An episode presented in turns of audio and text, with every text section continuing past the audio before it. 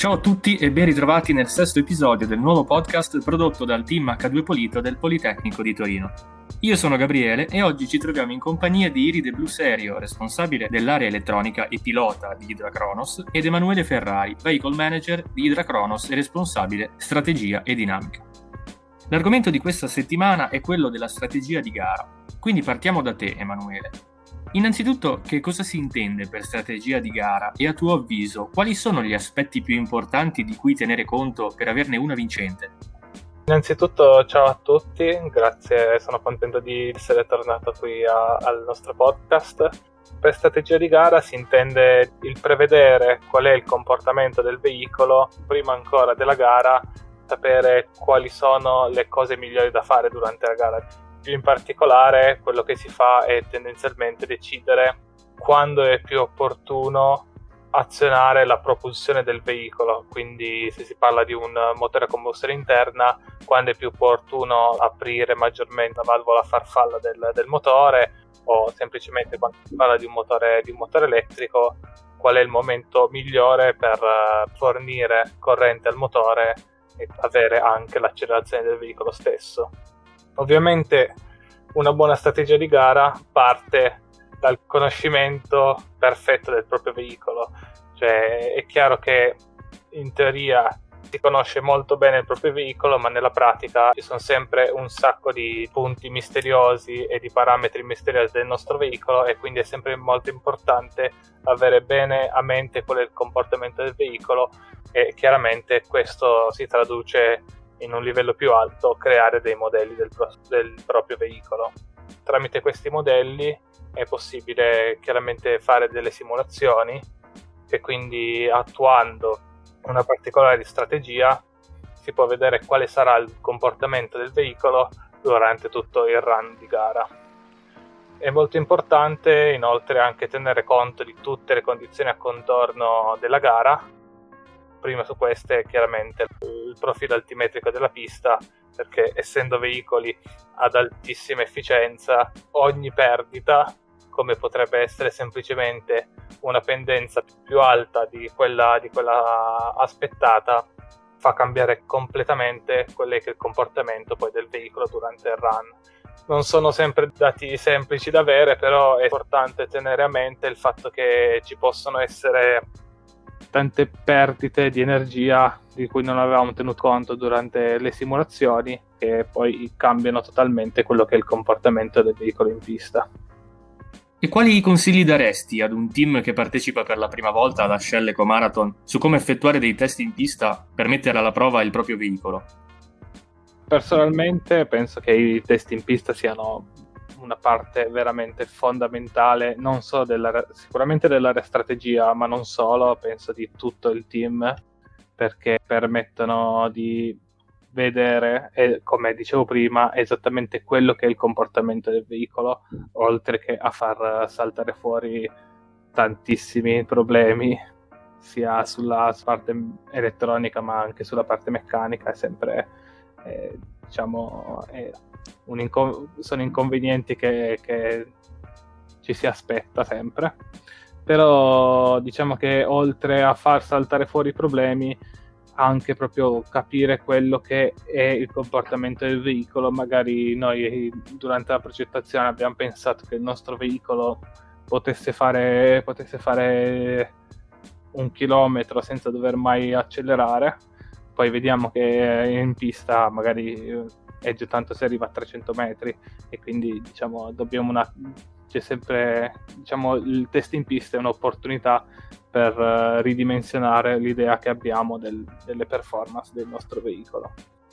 Ovviamente oltre a, a variabili molto visive come semplicemente quanto può fare il nostro veicolo senza dover riaccelerare ci sono una marea di variabili nascoste all'interno di un sistema complesso come quello di un veicolo, soprattutto per un, una macchina che va in strada, ma anche per un veicolo della Scereco Marathon. E quindi è sempre ottimo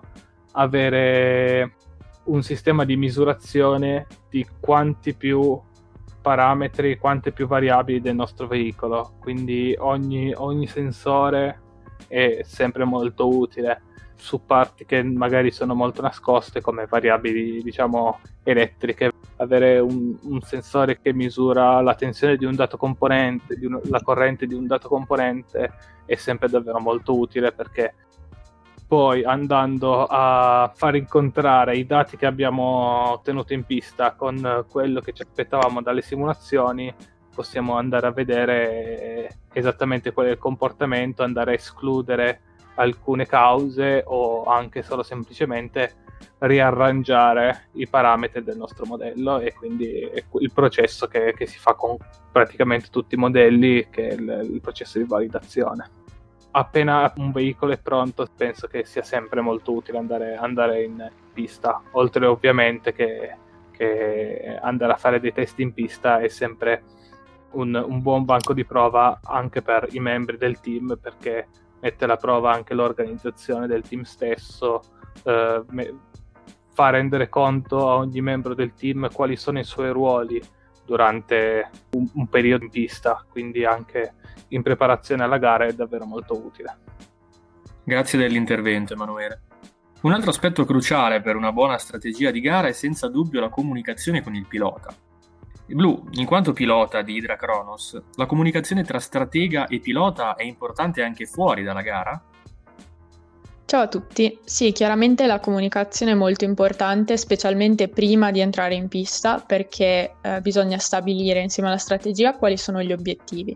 Per esempio, prima di un practice, quindi di un run di prova, bisogna decidere quali sono gli aspetti del veicolo che si vogliono testare e prima di un run bisogna decidere qual è l'obiettivo generale. Per esempio, ci sono dei run in cui si decide di restare più conservativi, più sul sicuro e quindi si faranno un certo tipo di scelte per quanto riguarda la strategia, quindi quando accelerare, che velocità media mantenere, eccetera. Altri run in cui invece magari si rischia tutto, sempre nel rispetto delle regole chiaramente, però magari si rischia eh, mantenendo una velocità media leggermente più bassa per fare un risultato migliore. Quindi è fondamentale stabilire quelli che sono gli obiettivi generali prima di entrare in pista. Inoltre bisogna anche avere in mente una scaletta precisa di quelle che sono le azioni che eh, bisogna andare a fare durante eh, il run o il practice, quindi quali sono i punti dove accelerare, eh, fino a che velocità accelerare, oppure fino a che velocità si può andare in cost down, eh, ma anche qual è la traiettoria giusta da seguire. Se ci sono per esempio eh, dei tratti della pista in cui l'asfalto magari è più ruvido, ruvido si sceglie di stare eh, dal lato della pista in cui l'asfalto è più adeguato. E bisogna avere quindi eh, bene chiaro prima della partenza eh, quali sono i vari compiti che bisogna fare, come bisogna gestire il proprio tempo in pista. A molti di noi, pensando alla comunicazione tra pilota e box, sarà venuta in mente la Formula 1, in cui esiste una frequente interazione tra pilota e box. Nella Sheleco Marathon, quanto spesso si comunica con i box e quali sono le principali motivazioni? Allora, diciamo che noi, a differenza di gare di velocità come quella che è la Formula 1,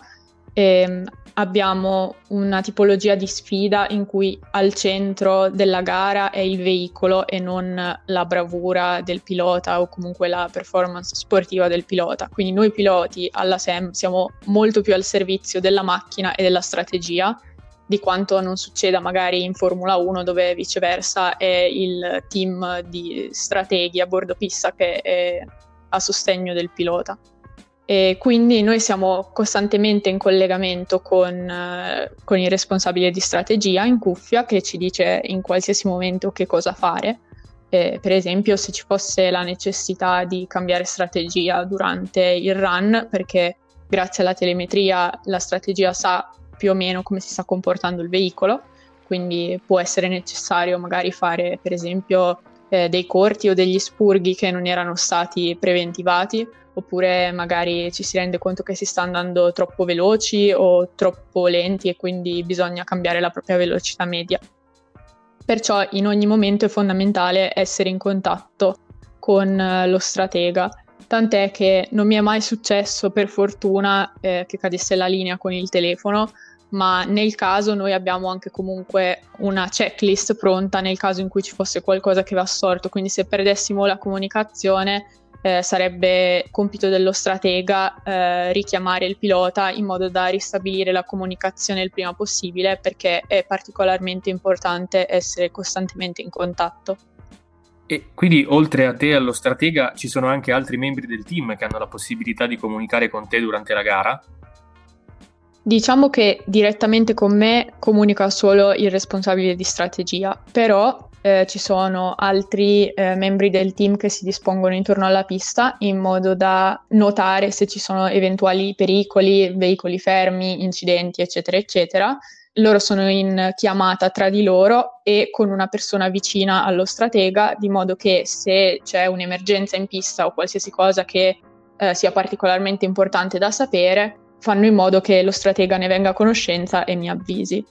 Eh, questo può sembrare un po' un qualcosa di ridondante, però bisogna considerare che all'interno dei veicoli ehm, la, vis- la visibilità è molto molto bassa, quindi è vero che noi abbiamo per regolamento un sistema di bandiere, quindi se ci sono problemi i marshal ci avvisano tramite le bandiere e i segnali, però diciamo che non è difficile perdersene qualcuno e questo potrebbe essere un problema sia dal punto di vista della sicurezza sia dal punto di vista delle penalità di gara, quindi si fa in modo di avere un sistema eh, ridondante. Inoltre è anche vero che eh, per superare i veicoli che stanno effettuando la manovra di sorpasso devono suonare il clacson, però siccome all'interno dei veicoli c'è molto rumore, specialmente quando si sta accelerando e il motore è acceso, può succedere magari di non sentire bene il clacson, quindi è utile avere qualcuno a bordo pista che ci avvisi se c'è qualcuno che sta tentando magari un sorpasso in un punto particolarmente stretto della pista o in una curva in cui la visibilità è bassa. Quindi comunque diciamo che anche guidare alla fine, il momento del run, è molto più un lavoro di gruppo di quanto si possa credere. Quanto è rilevante il fattore intesa tra strategia e pilota e non solo? Diciamo che come è lecito pensare è, è, è importantissimo l'affiatamento in generale sia tra, tra, stratega e pilota, come diceva prima, prima Blue, le comunicazioni sono, sono diciamo, frequenti e quindi è, mol- è, normale che più ci sia intesa tra i due, tra, tra pilota e strategia e, e migliore sarà sicuramente la performance. Ma anche sicuramente l'ambiente sarà sicuramente più, più, rilassato in una situazione che è comunque abbastanza agitata. È importante comunque anche in generale l'affiatamento dell'intero team, soprattutto di quella, di quella, di quella parte del team che va alla gara, perché è chiaro che è importante non solo organizzarsi durante, durante la gara, ma anche riuscire a organizzare i tempi nei, nei paddock, eh, i vari lavori, do, dividersi gli spazi è comunque qualcosa che comunque mette sotto stress quelli che sono le relazioni tra le persone, tra i membri del team e quindi maggiore sarà l'affiatamento e sicuramente più facilmente si, troveranno, si troverà la situazione per, si troverà la soluzione per, per, varie situazioni che si possono andare a formare. Quindi è molto importante questo affiatamento ma è naturale che sia, sia diciamo un'intesa che, che, cresce durante l'anno, durante un anno in cui si lavora tutti i giorni assieme, dove si, si parla, si discutono di idee e anche sono molto importanti, come dicevo, anche i test in pista perché appunto mettono, mettono alla prova quello che è il team nel, nell'organizzazione, nella comunicazione e nel, nella divisione dei vari ruoli.